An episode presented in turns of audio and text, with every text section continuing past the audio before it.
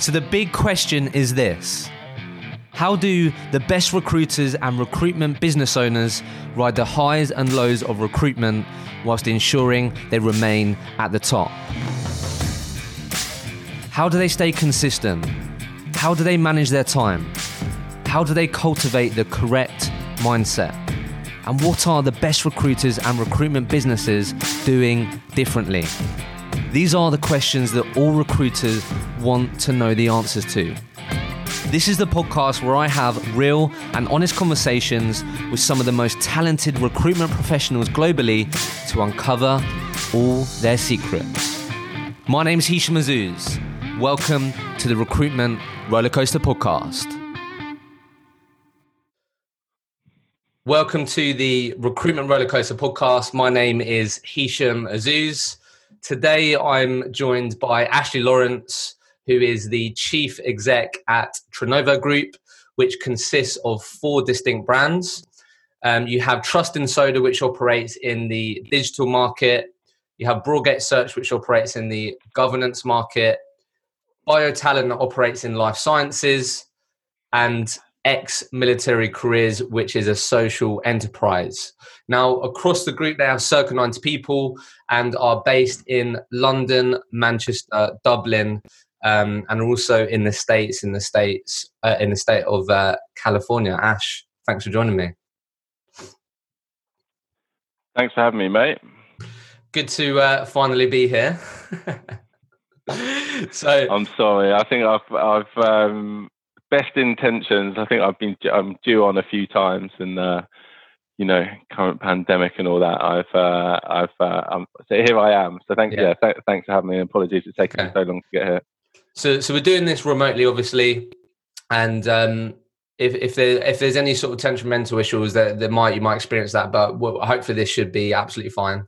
Um, but where I was really keen to start Ash, and what I really want to focus on today is is the journey of Trinnovo Group, right? Um, and and the four brands that I just mentioned. Um, how long have you? How? But firstly, like, how long have you actually been in the recruitment industry? Give my age away. Um, I started in recruitment when I was uh, 19, and um, you know I'm 34 today. So, um, so what? You know, 15 years. Okay and you started sorry to remind you that and you and you started at the infamous SThree yeah. right so j- just quickly I just want to ask you one question around that and we'll segue into you being um, a business owner etc but like what what is your opinion of the SThree culture that you think made a lot of recruitment entrepreneurs that made it so great. What were the sort of key ingredients that you saw looking back? I mean, that's a that's a great question, isn't it? Um, it depends how you quantify culture, and it depends how you how you know, and and, and also you're making an assumption there that it was a great culture. Uh, I think it was a great environment that that um, you know, that, dra- that drove an unbelievable amount of competition, which drove the minimum standards. And, you know, really the lowest common denominator would probably be in the top performers in most other recruitment businesses. You know, in the in the in the contracts team that I worked in when I started at Computer Futures, you'd, you'd probably say that the top 20% of, of that business would, would, uh, you know, would probably be the top 1% across the industry if, if you then filtered those into 20 other businesses, just in relation to, to what they may have been billing. Um, so, so, so the environment was, in, was, was incredible. You know, naturally any environment kind of stems from, from leadership. Um, I think I, I, was at Computer Futures contracts team in London. You know, doing, uh, started in 2006. So you know the the in, in, yeah and in, the training was unbelievable it was exceptional you know you still have conversations today that people that have, have been SThree trained still refer to it still use it it's still you know it, it, it still has a place in, in in the present day which just gives you a sense of just how good that is a lot of that then is driven by minimum standards it's driven by absolute accountability uh, visibility, kind of nowhere to hide.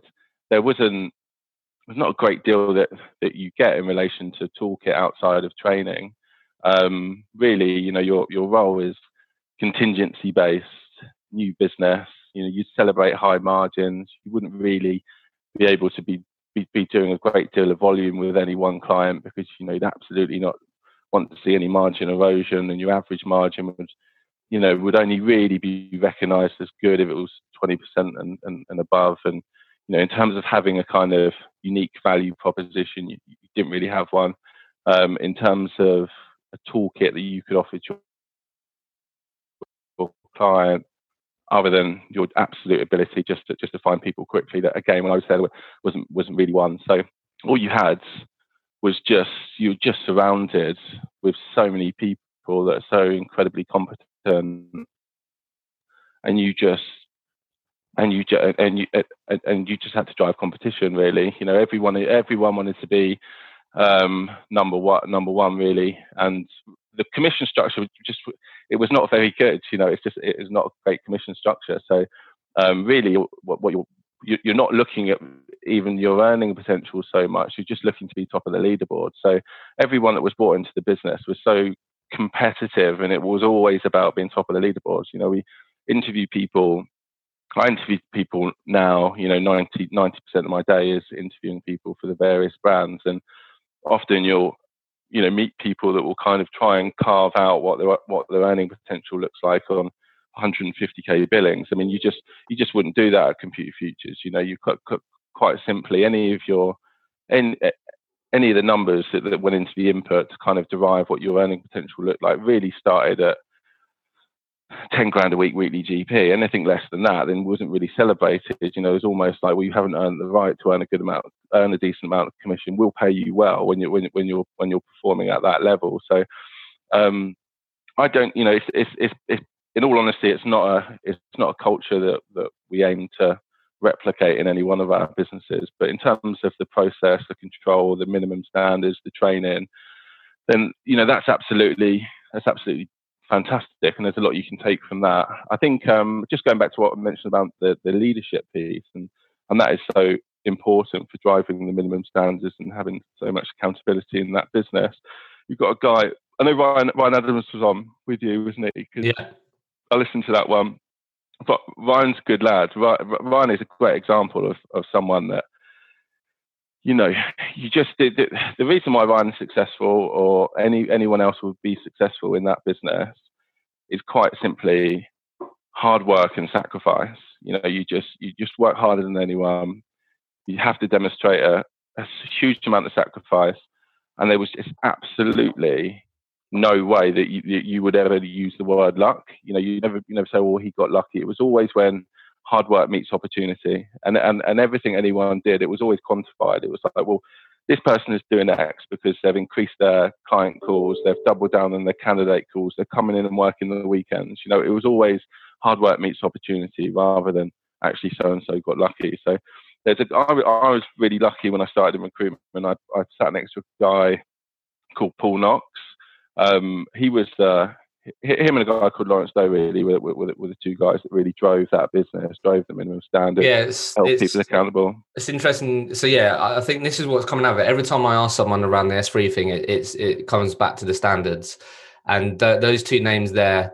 I mean, I'm in the process of um, speaking to them about coming on the podcast because a lot of people have, have, sort of given them credit on on building that or the the culture they created and sort of leading the path if you want to say that. And um, it's, so it's interesting that you mentioned them because they, they came well, up. well, yeah, Noxie, unbelievable uh, manager. I was, I was lucky enough to I sat next to him for the first twelve months in recruitment, and you know, I I still reference stuff that he taught me hmm. 14, 15 years ago. You know, that's that's that's how good he was, and I think a lot of it, a lot of it would would, would probably you know sit with with with him as an individual in terms of how, how that culture kind of or, or the environment of having an absolute incredible team um, existed. But you know, for, for for for someone like Noxie, yes, absolutely, is a massive part of that. But when I, when I did my um, when I did my MBA dissertation, I was in, in, interviewing lots of like recruitment entrepreneurs, corporate finance people, private equity people to kind of triangulate a perspective of what really drives value in a recruitment business. So without wanting to overcomplicate this, you've got like EBITDA and then multiple that's applied to that. And one of the guys that I interviewed was Russell Clements. He was the group CEO of SThree, and and I, you know, I was when I was asking him about what derived value, what were the things that SThree did to really go and capture the market, not just in the UK but around the rest of the world. And I was expecting things like, you know, leveraging debt, first move advantage into Russia, or um, uh, interbrand synergies, or you know, what, what, whatever you might expect to look like from a, from, from a from a CEO of FTSE 250. But actually, what his his his answer is really interesting because it's probably what resonates throughout the entire entirety of SThree. Certainly when when he would have been there, and certainly when I was there, which is it's about minimum standards. It's about having these minimum standards that then compounds to becoming the competitive advantage. It's not doing any one thing. It's not. Um, it, it's it's not being at your desk at 8:31. You know, it's being at your desk and ready to work by 8:30 and on the phone. It's not being late. It's it's it's going in on weekends if you need to go in on weekends, and it's just something. It, it was it was a very it was a small things. You know, have, having a tie on at your desk, being well presented. Um, it was it was those things that were really high standards, and that's what kind of compounds. If you think about that many people, that many locations, and if you uphold those minimum standards, it's those things that really enable you to compete. And it was a little bit like you know, like Sparta or, or 300, where you know the the or like the Marines, you know, 99.9% need not apply. It's like that that was the business, and the the the, the environment was that no one else can compete with us and, and, and actually no, no other recruitment business really exists you know there's a and it's an, even then was an incredibly saturated landscape and it is a very saturated sector and but really, being SThree, you were in a bit of a bubble. You didn't really know anywhere else existed, and and nor were you ever really made reference to anyone else. It was quite simply, well, you know, you you, you work for Computer Futures and you work for this team, and by virtue of that, you're the you know you're in the top one percent of the industry, and, and and this is what we expect from you. So it's a bit it's a bit of a long-winded answer to probably what should have been a really straightforward question. No, no, that's. I, I think that you you you're the first person you've spoken about that SThree environment in a different way, and I think that that's really interesting. But that that's really interesting around the yeah when you're speaking to Russell Clements around what makes a recruitment business more valuable or builds the equity value, and actually it was about yeah the the the compound or minimum stands. That's really interesting. So okay, how so how there's a, Go on. Sorry, there's a there's just on that point. There's a really good book called "Earn the Right to Win." It's a uh, I actually think it's meant to be a business book, but it's about minimum standards, and it was about I think he's an NFL coach, and it was all the things that he used to make sure the players got right. So similar things like be it training on time, make sure you get enough sleep, make sure your nutrition is right, you know, make sure that you're basically you're 110% of the version of what you can be. And he, he did this really interesting book around a load of stuff that that that they would do, and it's just it's just the small things like you know business business cards, right? You know, you know you, you celebrate when you when you run out of a box of business cards because you've done you know you've done your job. You're out there, you're in front of people. That should be celebrated. Just lots of little things like that. It's it's uh, very similar in terms of what that book what is in that book and actually what, what, what SThree did as, as, as a business. Or I say SThree, when I was there, I think there was nine brands. I'm really only referring to to Computer Futures, which was you know, probably you know, a little bit biased, but was probably the number one brand. Of, of, of, there we go. That's that's that's, that's that's that's that mentality, isn't it? yeah. But, um, yeah. Okay, so okay, so let, us just let's just give context for people and break this down. Love, uh, no, I really enjoyed you talking about SThree and that. I think that's really interesting. So, so in 2009, you started the business with Strategic Move. Uh, started a business called Strategic Move, which ultimately was a rec to rec, right? So you yeah. did that from what, what I can see. Um, correct me if I'm wrong. Did that for near six years. Yes, correct. Yeah, did that for six years, and then in 2013, you started the first brand within the Trinnovo Group, which is Trust in Soda. Correct. Year later, Broadgate Search. Correct. And then for the last two and a half years, you've also uh, added BioTalent, and then and then and then throughout his ex-military career has been part of it. So so um, so so BioTalent was January 2018. So so um, Soda was incorporated August 2013, Broadgate January 2015, BioTalent January 2018.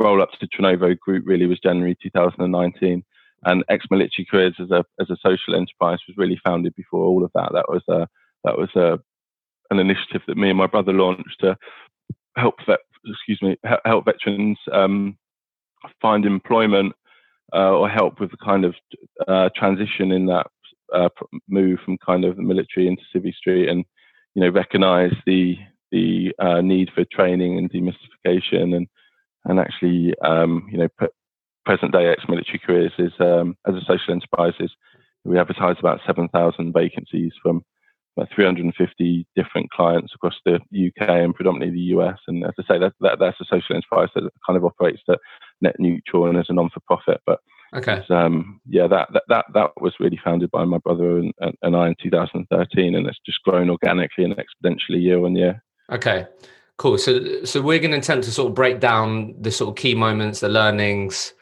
mistakes, right? So I think what's interesting about your journey and what I know so far, Ash, is that Trust in Soda was a joint venture with someone that had a plan um, and was something someone that you was getting involved with to to back, but also obviously offer expertise and be involved with, right? And then Broadgate Search, obviously you you started that with uh, Ben Adams, who's again someone that you started it with someone else, um, and then in terms of the BioTalent, again, it was you getting involved with other people that were going to really focus and, and drive that. Yeah. Correct. Yeah. So, so, uh, so I think I just find that so interesting, right? So, I think, um, firstly, for me, what what I'd love you to sort of just speak about, I guess, real benefit of a hindsight here that um, talking about the start of this journey with these brands and, and what you know now. But I guess the first thing is like, how much did it help having that black book of recruiters when you started this business? like how much did that help at the beginning in terms of knowing exactly who you wanted to get involved and those things i mean absolutely you know it, it quite simply it absolutely helps um, you know we were when we had launched soda uh, i think was you know at the kind of time where where being on site or the msp and rpo proposition was was, was becoming more of a kind of bau solution to, to recruitment as we know it and kind of move away from agencies being able to deliver on a contingency based business uh, basis and high margins and, and, and, low volume approach was just just just ceasing to exist. So uh, from a timing perspective, it helped because I you know I knew a, a, lot of recruiters that actually were deciding to, to go on site, and actually then they were they were great contacts when we when we launched Soda and in um in in, in, in building out a kind of client portfolio, but the it's also help, helpful naturally to, as we you know scaling um, uh, trust in soda you know there wasn't there wasn't it was dave and i that set up soda and there wasn't a you know dave dave wasn't coming with a team of six or eight people that that, that he wanted to be financed really. It was him and i with a joint venture and i was able really to to lean on my network and i think i brought in the first six or eight hires um, through my network in soda and you know, a handful of those hires are, are still with the business and in, director roles. Haley's out in the US, and um, Sam's an associate director for our perm team, for example. So, you know, they, they, those guys are still with us and have been with us really since inception. So, okay. so to not to not to underplay it, it's, it's it, it, it, was great. You know, it's it's superb. The um, uh, that that that being said, because because we wanted to have that agility, you know, we were mindful of my network really and and um, and not wanting to be too regimented in in our structure and that we would really be reliant on a handful of good recruiters coming in to help us shape the proposition. The short for that really is not having from from day one a really robust vision and plan, and and, and that's sort of the opportunity cost is is, is arguably you know, are you are you better off not to have a networking recruitment whatsoever, and that you've got a really strong plan and a vision, and and start there and don't deviate from that is is you know is is one approach counter to the you know just be more fluid, be a bit more agile, shape the business as you identify talent. That was our approach, but so know, is that is that is that something that would you is that something that you'd check like do you think you if you was to start again because because I, so I've heard you say before that when you start recruitment business, you should you should try and start with the end in mind. So, in terms of the vision, value proposition, do you think that's something that you'd actually iron out and focus? I think that's typically something that people won't spend time on or think about is get money in the bank, and it's it's get those things rather than the importance of the the vision. Do you think that's something that you change? Um, Mate, one hundred percent. Having a plan is just is is business critical uh, for for me anyway. In, in in setting out, you know, having a plan is as as not as critical as cash flow though, right? You know, so you you you need cash, otherwise your uh, the the plan is a little bit redundant. But um, so that so there is that piece where you you have to make placements. You haven't got the luxury of not making placements and really in, in, in the early years, you haven't really got the luxury of turning things down. You know, d- d- despite wanting to stick to a plan and um, and the value proposition, really, you're, you're you haven't got the luxury of turning things down. And cash flow is king, but it shouldn't detract from having a plan and a vision because because that helps with engagement and it helps when you're selling the business, not just to people to come and join you, but actually when you're speaking to, to clients, really, and you're shaping, you know, what makes you unique, how do you differentiate, ultimately what's in it for them and that story is so so important and so powerful and how you communicate that story is really important. And um and maybe that we we weren't great at that in in you know in the in the first or second year of soda you know fast forward to Trinnovo Group present day our mission our purpose our values it, it just absolutely drives the business. But it's a different business. It's you know close to 90 in headcount in three brands and, and four locations and 29 million pound turnover. So you, you afforded, you, you haven't got the luxury of, of, of not having a plan and, and, yeah. and having a purpose for employee engagement. But equally, it's a very different business to, to when you set up on day one, which is just got to put cash in the bank, you know. But yeah. having a plan definitely helps with that. So you know, that's okay. that's that's definitely one thing that I that I didn't do was was have a plan. I probably if I was gonna if I was gonna do anything tomorrow, you know, you'd have a really robust plan. Um, so just to help me out then, so Ash Lawrence, when you started Soda with Dave, and then sort of, I guess, fast forward a year, another business involved and these things. But like, what does a typical day look like for you? Like, what, what? I'm sure it's changed, but overall, what have been your core responsibilities as the executive of this growing business that you've you've grown quickly? So, sorry, what, what is the what's day to day at Trinnovo Group? No, no, for you as Ashley Lawrence, the chief exec of the, the, these businesses, these brands. Like, what have what have you ended up focusing on? You said at the beginning of this that ninety percent of your time now is spent looking, obviously, you're speaking to people, potentially working for the group. But like, what have been your core responsibilities? Because you wasn't someone that got on the tools, hadn't recruited in digital since you was in SThree. So, like, for you, what what have been your focuses or what have been your responsibilities with, within this journey over the last um, few years? Just to help me out on that. Yeah, no, mate, that's. I mean, I'm still very, very client facing. You know, uh, still since inception until present day, it's still very. You know, I bring in lots of lots of clients, and we'll nurture relationships, and there's there's no getting away from that for uh, for me. I I still do deals now. You know, I, I uh, did a deal last week, a big statement of work that um, at Trinnovo Group level, a big CSR project. So um, that was nice to put that deal on the board last last week. So after, after that, I actually um, so that was one that was like how why why is that a, why is that a big moment? Because that, that was one of the the questions that Ben wanted me to speak to you about around winning that CSR project. Like why? Who, who, who's Ben? Ben? Ben Adams. Ben Adams, yeah, Ben Adams. As to like why is that important to you guys? Because he he believed that that sort of really embodies the vision for your your business and the group. How, how many how, how many questions have you got? How many curveballs have you got pre- prepared for me? a few, got a few. But like, well, yeah. Why is that? Why was that important? Why was that an important moment? Um, it's a groundbreaking project.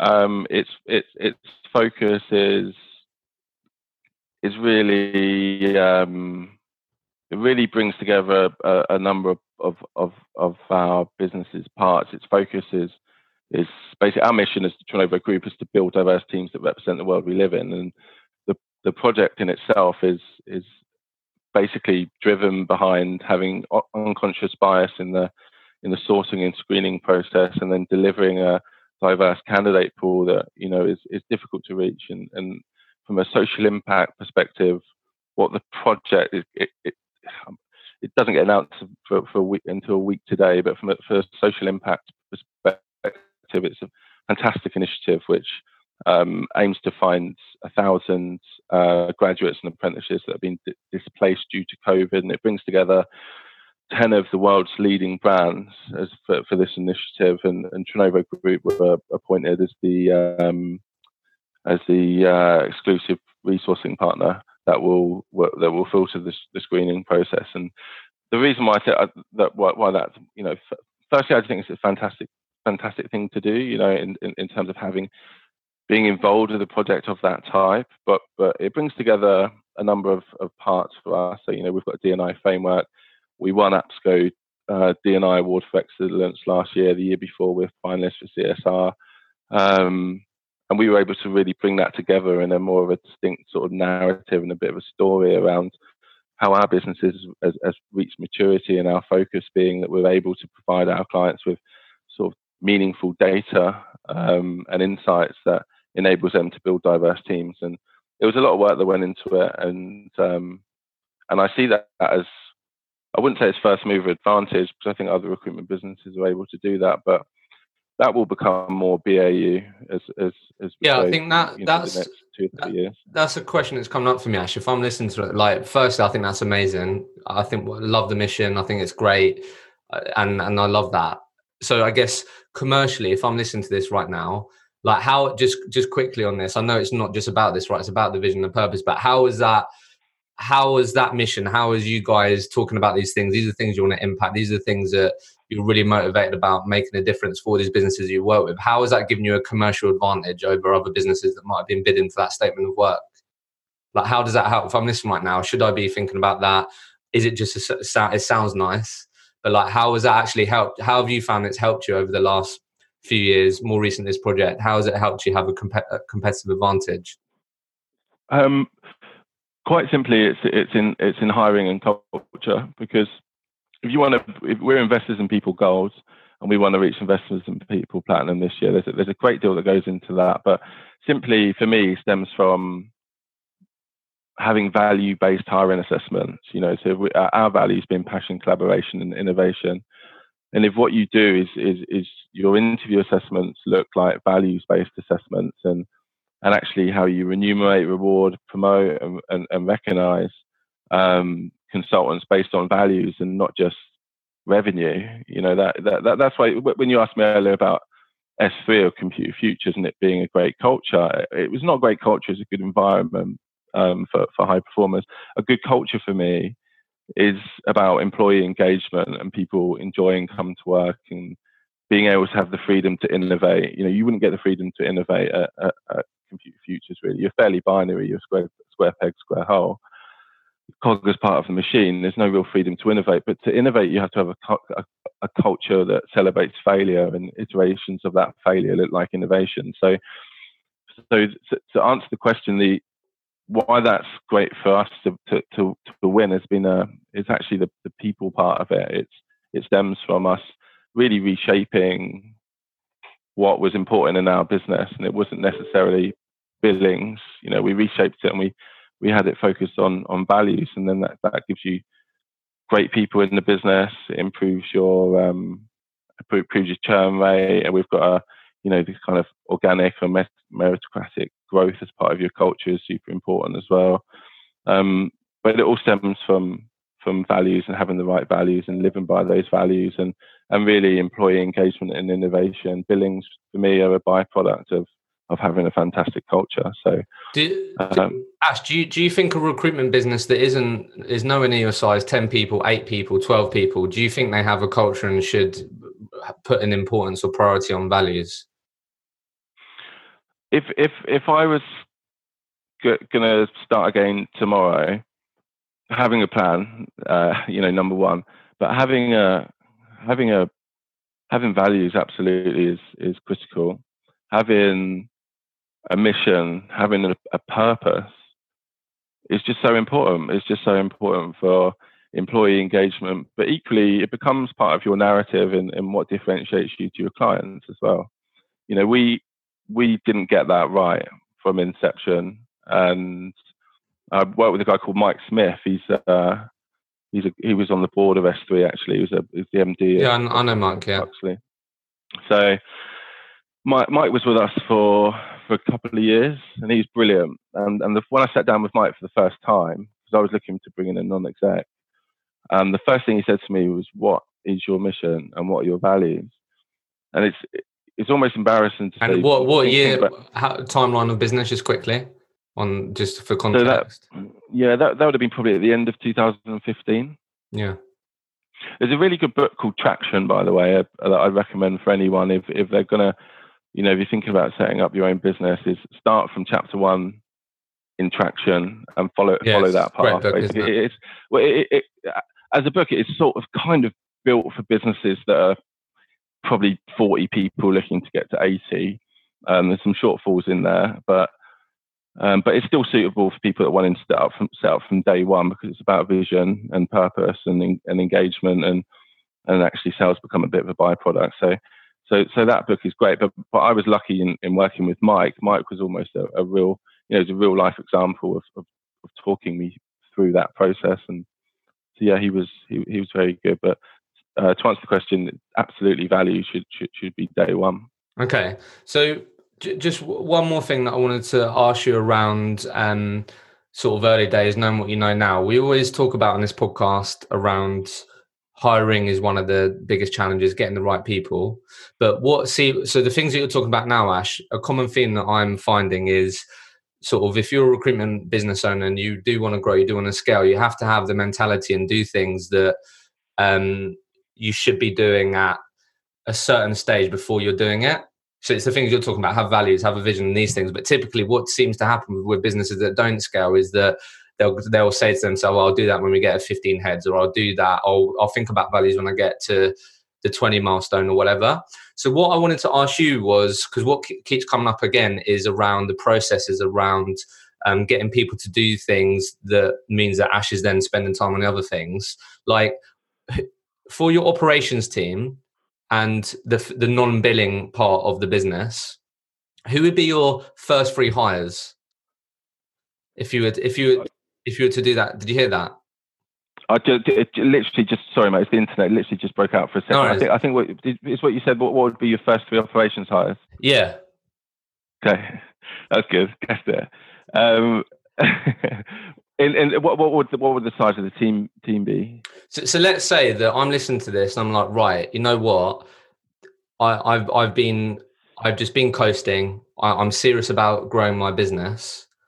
Like, and time and time again, it seems like you have to do make these decisions as if you're already there right that you're at the point that you want to get to sort of thing that that's what keeps coming up with the, the business owners that i speak to the a 50 plus heads or whatever so and and having operations, having the right tools always seems to be the always people go, I wish I got a operations manager before I did. I wish I got this person before I did. So I guess it could be tools, it could be people, but what would be like the three things that you'd invest in that would be perceived as non-billing that you think yeah. would really give you the best chance of scaling with the right foundations? Okay. Um, first and foremost, finance and accounting, right? You know, you you you, you need to know what cash you've got. Uh, you need to know meaningfully what your you know what your your NFI is, what you want it to be, what your triggers to hire is, what your cost of sales are. It's super important. You know, that cash flow piece is is critical to growth. So having someone in the finance and accounting role actually isn't isn't an expensive hire, and it doesn't need to be doesn't need to be a full time hire. You know, we we outsourced our accounting function until we were about 30, 40 people. It was outsourced. Um, and, and getting getting a real sense of, of, of your numbers uh, for me is, is absolutely critical if, if, we can include that into an operation, yeah, uh, an operations hire. Um, I would then say, kind of depends if you're you know if you're, if you're doing contract or contract or, or perm, but again, it doesn't need to be a full time hire but someone in a training and development role. Um, you know, we've got we've got um, that, that that's you know that, that, that in all honesty is a hire that we should have made well ahead of, of, of when we actually did, and we still don't have someone in a full time L and D role. We use um, we use Jeremy for our academies, and we use Ashley Rice for our Future Leaders program.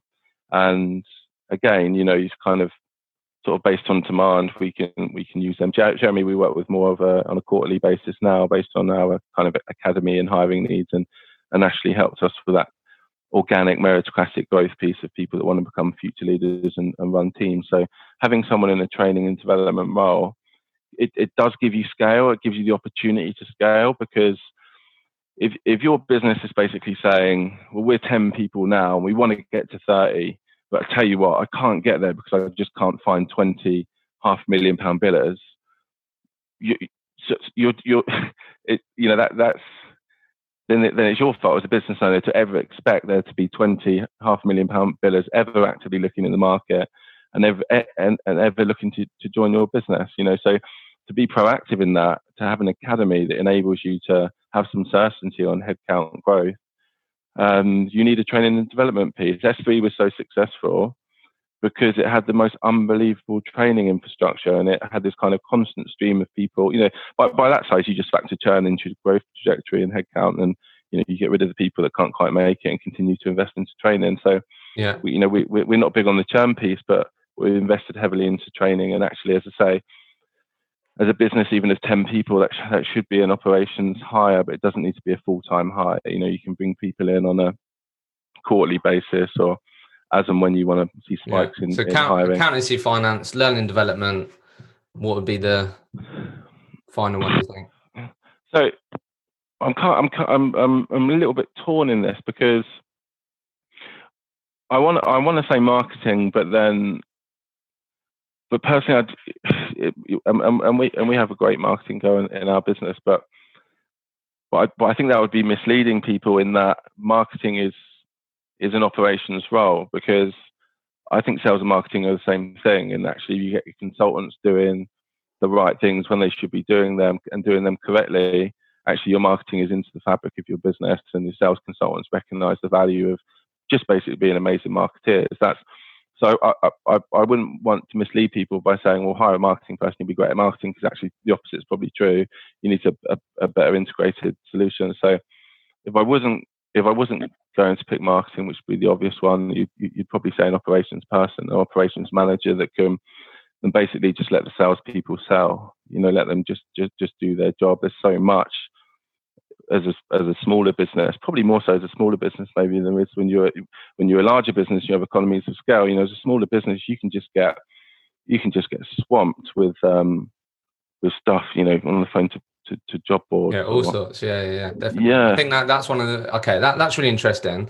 So what I wanted to um, also get your thoughts on Ash. So so I've heard you say that I think this might have been in line or the right sort of timeline with um, Mike Smith getting involved as well, which I'd, I'd be keen to because a lot of business owners I feel want NEDs. I've, I've had that conversation with loads of people, but a lot of people sat down with people that they're like, nah, don't rate them at all, whatever, and sort of not sure yeah. makes a good NED, right? But I heard you say before Ash around that you got to around the 25 heads mark. Broadgate was at this point, Soda was existed then.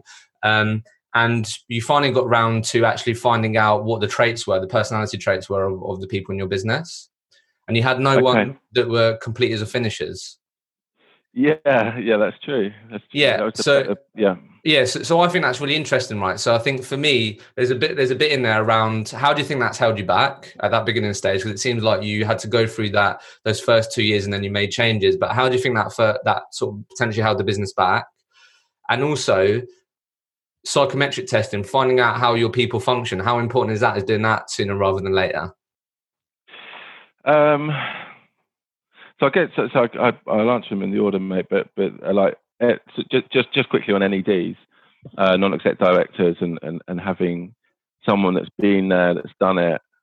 It's it, the, really what you're what you're what you're paying for, for want of another word, is is where they've failed, where where they've got it wrong. That that's the great advice. It's like I've done it I lost a fortune doing it, and I certainly wouldn't be doing this again. And you know that that's really what you're buying. So to have an NED that's you know is a bit of a is tried and tested and is is has, has earned the stripes is is super important. And and actually, I could sympathise with um, most people have, have, found varying degrees of success because um, because I found the same. You know, uh, there's there's a lot of a lot of guys out there and girls that are doing non-exec roles and and I, I, think if you get the right one, it's it's imperative. I mean, arguably you could put that in there with those operations hires. Yeah. What one what, one day a month with a non-exec is is fairly critical. The next next part being the behavioural assessment. That was a Belbin behavioural assessment um, that I rolled out when I was doing the organisational behaviour module of my MBA, and I found it super interesting. It was a you know people's perception of themselves isn't necessarily the reflection, the, the, the perspective that other people have from then. So you sort of provide this 360 assessment, and it's really almost enlightening for the recipient that realizes, you know, actually I'm, I'm not the creative director that I think I am. I'm, I'm a bit of a wally, and, and you know, I'm actually better off at this. And and and um, and then when you, you look at that in balance on in a team, you know, you have strengths and weaknesses. So your your strengths just play to your strengths. You know, your weaknesses just become allowable if you're in the balanced team. And that's why, you know, the difference in culture when you think about SThree to our business, SThree business had the same KPIs for everyone. Everyone had the same, you know, uh, amount of calls for candidates, clients, CV sent, interviews, offers. You know, it was all the same every individual. And it completely overlooks that what's important about culture is playing to people's strengths, engagement, and them enjoying their job. So we use Cube19 as a K- our, our, dials and KPI metrics that actually you, you can shape the KPIs based on someone's strengths. And if you're fantastic in this one area, then we can, you know, we, we, we can shape your performance indicators to, to have you working in that area and you enjoy it and you're engaged and it provided you with a team that gives you balance and a bit more like completer finishers. And that, then actually that works pretty well. And, and that's what that behavioural assessment taught me when I when I did it. Um, you know, uh, do, do, do, we use them in psychometric testing in the interview process? Um, currently, no, we don't. Um, we, it is definitely something that we're that we're looking into. Um, I think there's a, there's there can be I think it can be difficult. Difficult for, for for me personally. You know, I think it can be difficult to to judge someone based on a on a score that they've done, and you don't know what the environment looks like. You don't know how long it's taking them. You don't know what frame of mind they were in at the time of taking it. You don't know. You know, it's, it's a, there's a lot that goes into a test itself that might have um, that might have influences that you, are not aware of. Personally, I've, I've I've always I've always interviewed this is this this is not a recommendation by the way, but I've always interviewed without a CV. You know, I've just walked into the room and, and got a sense of someone almost immediately with with um, type of character they were and how they conducted themselves, how they spoke.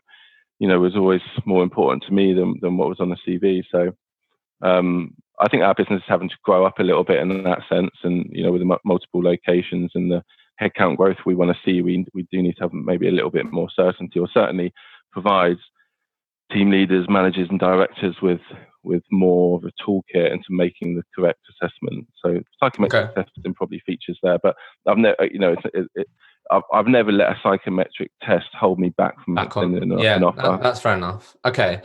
So, so just on, on this point, Ash, what, what I'd be really keen to just get your thoughts on is more about you personally, really. So again, what I, I keep learning from recruitment business owners that successfully scaled their businesses is that they've had to get really good at empowering their people right? And what that means is is that you have to get better and more comfortable at and allowing people to do things that I don't know early on you might have thought that you could have done better or these types of things right? And that might be you personally or it might be the leaders underneath you. But I guess yeah. for Ashley Lawrence in this business is growing this become sort of a real big vehicle now loads of people involved I think one of the things that a lot of small business owners struggle with is is the letting go, is the letting go of certain things, right? And you've obviously yeah. kept involved with certain parts, but like, how have you made sure personally, as a chief exec of, of this business that's evolving, how have you always tr- ensured that you've got a purpose and you haven't lost that? You know. Yeah, fair, fair. Well, so, so uh, yeah, it's interesting, isn't it? Because like you know, succession power, uh, planning, um, efficient delegation, empowerment are all are all big parts of being a good leader. But is is the question more? You know, if you do that too often, then you haven't got a job. I think because that's what can hold people back in doing it. Oh, like, mate, how, I mean, if, if, how have you if, sort of how have you sort of yeah how have you dealt with that? Um, if if you are, if it depends what type of business you you, you want to build, right? It, it, if your business is predominantly driven by the your own ego and it's a bit of a lifestyle choice, then you might really struggle with that. If you want to build a, a, a big business and multitude of locations and really drive value, you have to get out of the way, right? Because you have to hire people that are better than you. It's just there's, there's, there's, and that's easy for me to do. Do you know? I mean, there's, there's, there's plenty of people out there. So you wouldn't, you know, you we, you know, we, we hired a fantastic um, chief operations officer, and it would be silly for me to hire someone at that level and just be in the way all the time. You know, you you you got to make good hires. You got you, you, it comes up all the time, and it's I actually hate hearing it, but you don't want to be the most you know the most most intelligent or the, the clever, the smartest yeah, guy yeah, in the room. Yeah. You know that, that that that's fairly true. So to get growth, you need empowerment. To get growth, you need to hire good people around you, and good people want headroom to grow and, and progression and and um, succession planning and is, is, is part of scaling a business. So, so really, you have to get out of the way. For for, for me, I'd do the job until I stop enjoying it. You know, it's yeah. it's like, and uh, and if there's someone better better than me to do the job, and I'm you know I'm sure I'm sure there will be. But while while I'm as passionate as I am, and you know, and absolutely committed to to, to the job and, and you know driving the right behaviours through the organisation and setting the right minimum standards and continuing for me to you know what what, what I feel are the, the, you know the number one privately owned business in, in, in our spaces then you know while, while while we are that business then then I think I've got a job. But I think I don't not sure not sure but you you, you basically want to to, to yeah to, to, to get scale you need you need to get other people to to do those roles and then get out of the way and give them room for progression. And and at some point you know when when, when the business wants to go from 150 to to 400 heads maybe I'm not the right person for for, for that role because but there but I would have to recognize that and and either empower someone internally or bring someone in externally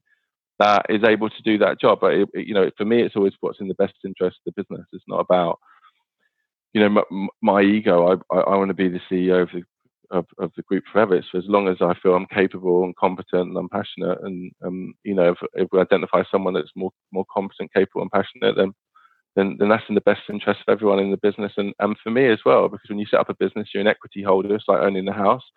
You need to you want to see that exportable value grow, and sometimes that that that means that you you you don't live in it day to day. So it's um we'll we'll we'll see. But but you know, currently I'm in, I'm enjoying it, and there's there's plenty to do.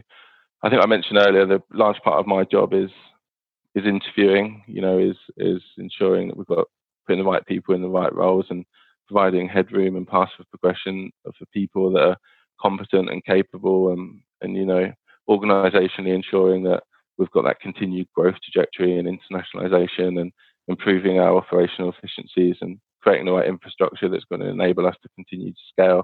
That's you know that's it takes a bit. Takes yeah, a bit a lot. um, yeah. So, so this this leads me quite nicely into. We've got about fifteen minutes, haven't we? Right? Is that yeah? cool. Yeah. So, cool. So this just leads me quite nicely into what I wanted to ask you because what what what has been key parts of enabling you to scale is getting involved with people that ultimately uh, can help you do that, right? In terms of the different brands and these things. So, you're talking you were talking about some of the traits there. What you're talking about is having some the real humility to sort of uh, pre, um, understand that there will be people better than you in these things. Your ego is not in the way. But so the the likes of dave ben the other the other people or, or the other person that you got involved with for BioTalent what were the james, james what, what were the what were the common traits that you saw in them that that that left you feeling really confident to to help them or be part of their journey? What were the common traits you think that the recipe for, for them to have the, a good chance of going well? Um, in, interestingly, mate, I, I, I don't think there were common themes, um, and I, I think that's what makes you know if you can if you can get balance, right? If you can, you know, you don't want everyone having the the same traits or demonstrating the same behaviors or have have the same strengths. To build a team, um, you know, you need you need people's um, skills to to complement one another. So like in, in Dave, right, he's incredibly creative, his, his big focus on branding and marketing. Ben from a, you, you know, in a, it's, it's incredibly commercial, fantastic, you know, in, front of clients, probably one of the hard, hardest workers I've ever worked with. James is a fantastic salesperson, but brilliant when it comes to like, you know, systems, operations, and control. Um, D- DJ, he's missing from that list, but we hired last year as our chief operations officer, brings that together then from a really from a robust operations, finance, and accounting perspective. So, you, when you're on a board, when you're in a board meeting, you've got a, an incredible balance and skill set, and, and, and different individuals that bring different things to the table, and that I think is really important. And and, and you know, if, if, if any anyone's looking to set up tomorrow, um, and you're and you're thinking who should I do it with, probably wouldn't necessarily think about who's your best mate at, at that time. You know, you're more thinking about who do I admire and and who what can they teach me that I don't already know and how can they complement my skill set. You know, that that would probably be the individual um, you'd want to look to in, in setting up on your own because complementary skill sets are so important. Yeah. Okay.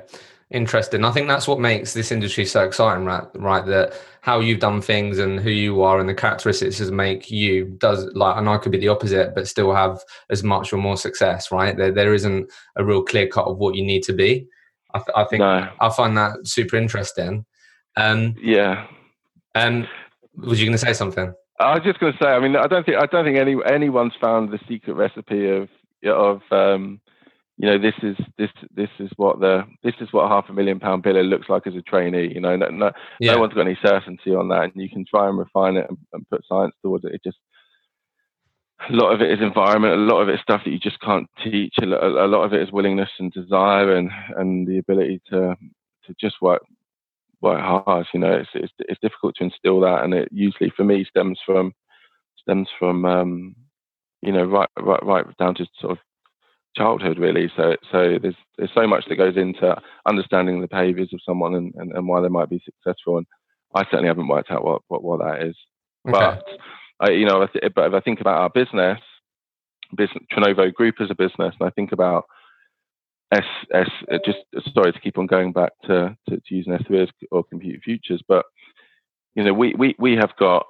more creative consultants than than the business that, that I was at when I started at Computer Futures. You know, I've got to give a shout out to Oliver um, Perry and also to, to Kevin Adam, who are both in uh, uh, Broadgate and Soda in, in, in Ireland, and you know how they innovate and how they do things differently, and how they encourage other people and drive engagement. You know, they're, they're, two of the better examples across the industry for me. And then if I think about billing consultants, you know, we've got we've people in our own business now that that, that, bought, that bill more on, on, contracts than than people I'd work with at Computer Futures. So it's um, but if you if you look at the themes in those individuals, you know the, the, the business has to provide the infrastructure. It has to it has to provide a great deal of time. There's a maturity curve that goes with someone understanding your organization and being able to do things differently and being encouraged to to try and innovate. So there's not a one size fits all approach, but I think if you're an organization that can give people freedom, a little bit of headroom with the right infrastructure around training and development, you're you're doing as much as you possibly can to, to get a consultant to succeed in your business. Okay. So as we come as we come to the end here, Ash, I've got what I want to ask you one more question, and I want to I just want to get your thoughts on sort of how you've approached the last couple of months. So so the, the, this question actually, um, um, Lauren encouraged Lauren Trent encouraged me to ask you this. So I think on on the face of it, right? I'm sure you know this, but there's a lot of recruitment agencies in the UK. The number always changes, but circa around 30,000, 30, let's say, 80% of those are sub 10 staff. So, on the face of it, a lot of people will look at you and your business and think it's just completely out of reach, never going to be that, or these things in terms of the size, profitability, whatever. But obviously, if you think about over the last few years or just the whole journey so far, what do you think have, have been the sort of biggest factors to the success so far? Do you think? Um, um, who asked that question, Lauren Trent? Yeah. Got to give her a shout now. No, she's yeah. Lauren recently um, recently made a shareholder last Friday. Actually, we, we rolled out our EMI scheme and and um, we had we had just under 20 people become shareholders of the group. And and and, and that's a that's an ingredient for success in itself. You have to you know, we how uh, how have we been able to get that scale? Firstly, you need to be in sectors that can scale. Um, you need to you need to have the right infrastructure. You need to have the right people in the right roles, the right financial and performance metrics in place. Um, collaboration is super important. Uh, you know, encouraging your consultants to share information and not um, you know, not, not not work as individuals. I think um, I think the hiring piece it stems from though, you know, in, in, in getting that right, getting the right people in the right roles, and then equally providing a path of progression. But, but you know, not saying well you've lucky you, you've got a job. Here's a phone and a computer. Come back to me when you've built half a million pounds. You know, it's a bit more like these are the stepping stones that we that that we'll lay out to help you get there, and it's the business's responsibility to do that. I think I think often the, the that narrative needs to change a little bit. I think some businesses there's a level of expectancy that you give someone a job on the phone and, and, and, and they owe you something and, and, and actually they don't as a, as a business you you should recognize your responsibility to to invest in into so many different areas and i think that's i think it's us recognizing that in terms of you know we've got a great operations function a great shared service and our business has really scaled when we got there you know we've got um, hr manager and compliance manager and chief operations officer finance and accounting manager marketing manager, director of internal recruitment. You know, the, the, these are these effectively to a lot of businesses look like quite high cost of sales, and they're not prepared to invest into it. And actually, I share that perspective. I was very similar to that in my first couple of years. I just thought it seemed like a quite a quite a high cost, and and actually, it's that operational piece is, is so important. Having having that infrastructure as a, as a as a support function that's going to enable you to scale um, I think I think I think you know in the in the last few years we've invested heavily in those areas and and quite simply recruitment we shouldn't overcomplicate it. It's, just getting the getting the right people, you know, and, and, and get them in the right roles and provide the right retention tools. Let people earn well, give them a path of progression that might look like building manager with P and L responsibility, and then a continued path beyond that. And um, to get up to, to to to build a big business, you have to basically be prepared to give give some of it away. You know, give it to the people that are working really hard day to day, and enable them to to, to benefit from the business's success. Um, yeah, love that. So before we finish, Ash, I wanted to just get your thoughts on what what your sort of mindset has been over the the sort of COVID period. I'm sure, like, what what were your sort of headcount growth goals before COVID? Um, uh, what were headcount growth goals? I mean, we've, we've increased our headcount during COVID. We're, That's what I mean. So I just, so yeah. why I ask you that is because I think, and obviously just because me and you having chats and stuff, I feel like a lot of people going into COVID potentially just going complete on the defensive, just because it was they looked at their cash flow not in a good spot or whatever. And then there'll be some people like you i feel like that re- tries to recognize opportunities and haven't dropped your targets or whatever. So i was just keen to get a bit of perspective of what your goals were before and if they've stayed the same and how have you gone about still trying to achieve the growth and the opportunity and the, the, the things that you wanted to before all this shit went down basically. Yeah i mean i mean mate firstly but you know how, how tough was that right? Q, q2 unprecedented.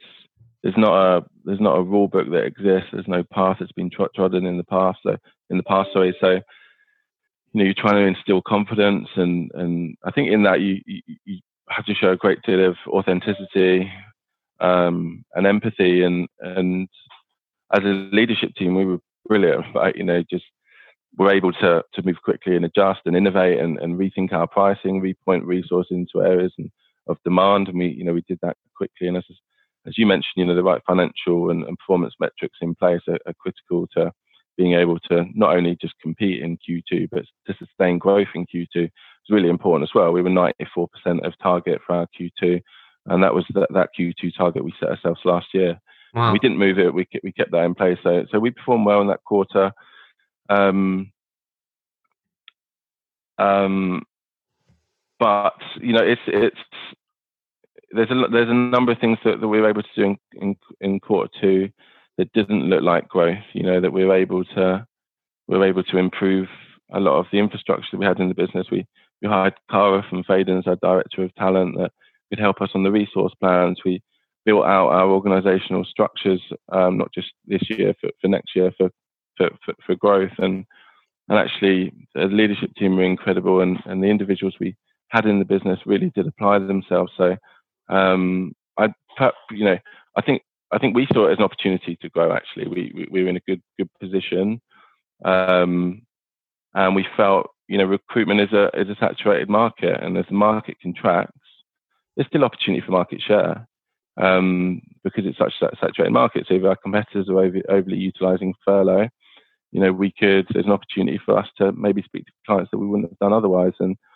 and um, and we, we you know we applied ourselves and we continue to to compete, and we felt that you know you treat people the right way, correctly, and come out of it the other side stronger than ever. So yeah. we um yeah, it yeah. Was, you know, I'm, I'm not. I'm not going to like glorify the period. It was difficult for everyone. It's been difficult, yeah. I yeah. think what what what I'm keen to ask you, Ash, just before I let you go, is um, you spoke. You're clearly the sort of journey that you've been on. You've recognised and been on the journey of the importance of values, vision, people, culture, these things. Spoken a lot about that.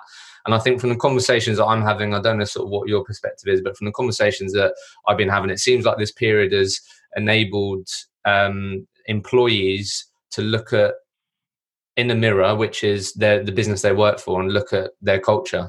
And if it's a business they support, business that they like, a business that they're proud to be a part of during this period, or it's left people disappointed and gone, you know what, I've hated how Ash has dealt with this or whatever, right? So I guess the question is really is like, how much do you think that investment in your culture has helped you achieve those things and have helped you during the last three, four months?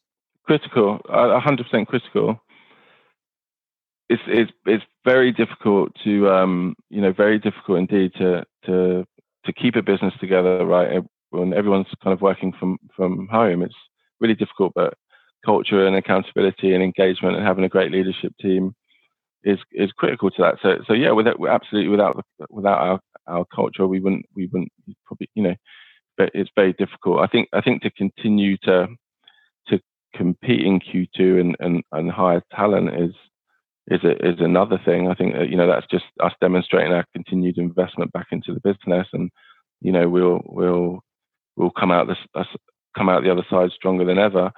I think I think just to, I guess pick up on on that point. I think it's easy it's easy to to do well in a in a good market. You know, it's it's a little bit like you know we we've grown from you know, naught to naught to ninety people in a relatively short period of time, over a seven year period, and you know, I've won awards at best agency with, one of the brands at every single awards. You know, you know, um, out out there, or the or, or the ones that are worth attending anyway, and you're a little bit like imposter imposter syndrome. You know, you're a little bit like, you know, this is this is easy. We, we, we're winning awards and we're, we're hiring great people and our business is growing. And you sort of think that it's come around a little bit too easy. And actually, the COVID period was a great test of that. It was it was a you know that imposter syndrome has, definitely gone. Um, and and yeah, it's, it's it was a bit of a bit of a reality check, and and we you know as I say we've reevaluated the business, got the right financial and performance metrics in place, and, and we're in a really good place for for growth and internationalization for for the rest of this year. But it was a tough period, and and um, you know let's let's see whether or not it, it, returns again. But certainly we've started to see some confidence in the market come back already. Love that, Ash. Final question, really. How how do you see how do you see the the land lay over the next six to twelve months? What do you think will be the the biggest shift? Do you think in the, the recruitment industry? Um, in the in the UK recruitment industry, what, whatever, just whatever comes to mind. What do you think? What do you think will stay, or how do you think the land will lay as we all start to come back out of this? I think I think it's a really difficult question. Uh, I thought I was done about five minutes. Sorry. um, it's you know, I think I think I, I think certainly you know we're mindful of mindful of IR thirty five, mindful of Brexit in the UK. So you know a lot of businesses now, if they're not, they should be looking to internationalise um, making, you know, we, got our office and it was a big investment for us in, in, in the US and we've, we've also got a kind of a big strategic focus for us towards, towards DACH, as Switzerland and, and Germany. I think we'll certainly see more uh, UK businesses looking to diversify outside of the UK and internationalize. I think it's absolutely certain that that, that will that will happen.